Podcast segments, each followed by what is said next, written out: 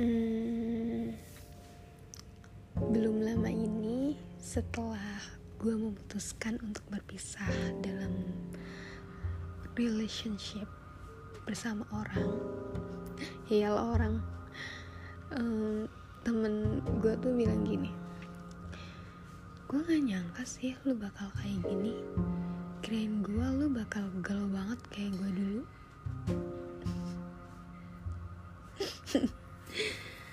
lo nggak tahu aja gue kalau sendiri di rumah gimana. Ya emang gimana? Ya tidur lah. Nggak nggak. Bercanda. Bohong sih kalau gue nggak sedih dan kecewa sama hal yang telah terjadi. Ya sempat ada di fase nangisnya dengerin lagu galau berkali-kali menyibukkan diri hmm, gak mau ke mana-mana. Ya begitulah gue ya karena gue mengakui aja gitu perasaan gue kalau gue tuh lagi sedih gitu. Tapi kayaknya sebenarnya gue kualat deh.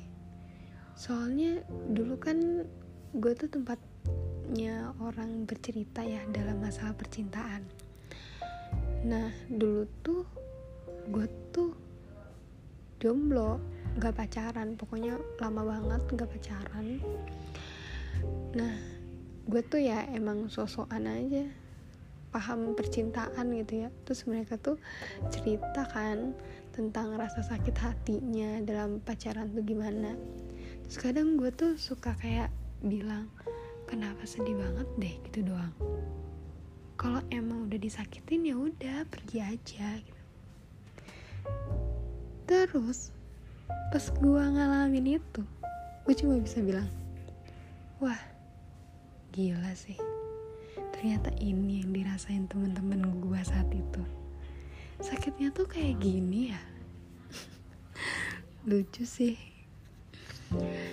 Ya walau gue sedih gue juga gak mau larut dalam kesedihan gue gitu. Gue harus bangkit lagi melakukan hal yang disukai setelah bekerja. Pokoknya lebih sibuk dari yang sebelumnya deh.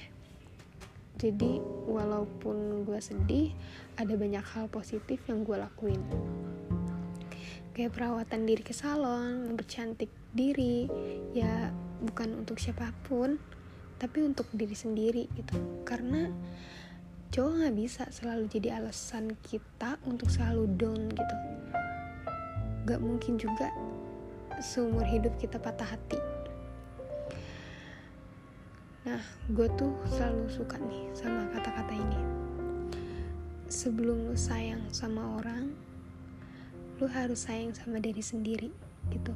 Ibaratkan lu tuh mau ngasih uang ke orang ya berarti lu harus punya uang dulu sebelum lu ngasih uang ke orang itu. Gitu. Jadi kalau misalkan kita nih udah sayang sama diri kita sendiri kita nggak akan biarin waktu yang kita punya itu terbuang sia-sia gara-gara orang yang nggak tepat. It's okay gitu sama hal yang sudah terjadi. Itu bukan salah lo dan perasaan lo dan bukan salah dia juga. Ya emang karena nggak tepat aja perasaannya mungkin nggak bisa dua arah. So buat kalian yang bersedih yuk bangkit lagi. Kita tuh terlalu cantik untuk galau. Kita tuh amazing amazing kita bisa melakukan hal yang lebih dari ini tidak sekedar membiarkan hati digantung dengan hal yang gak pasti. Lakuin hal yang lain dan mencari kesenangan lain kayak gue gitu bikin podcast gini. Sebelum ditutup nih podcastnya. Ngomong-ngomong kebahagiaan tadi gue suka banget kata-kata temen gue ini. Jadi beberapa hari yang lalu itu gue kan ngucapin temen gue yang ulang tahun ya. Padahal gue ngucapinnya cuma kayak HBD gitu doang. Tapi dia uh, ngejawab dengan kata-kata kayak gini. Makasih semoga bahagia selalu. Terus gue jawab aja tapi hidup gak selalu bahagia. Dan temen gue jawab gini hidup emang gak selalu bahagia tapi bahagia kan bisa diciptain. Wow bener juga. Jadi ciptainlah kebahagiaan kalian masing-masing. Dadah makasih yang sudah mendengarkan ceritaku hari ini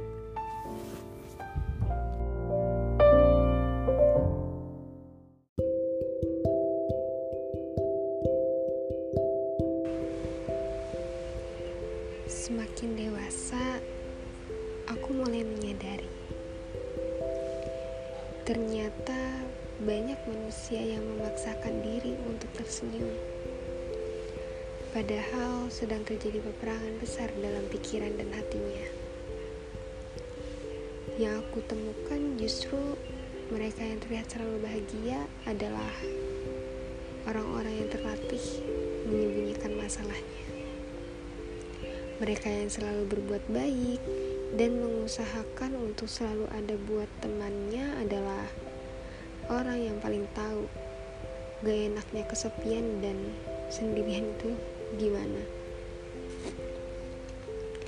Mereka yang pandai beri nasihat dan bersikap bijak adalah orang yang pernah melewati hal-hal berat dalam hidupnya.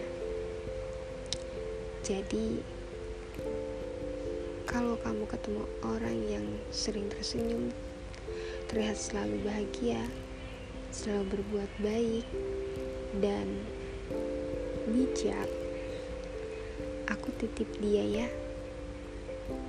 Tolong bantu jaga dia.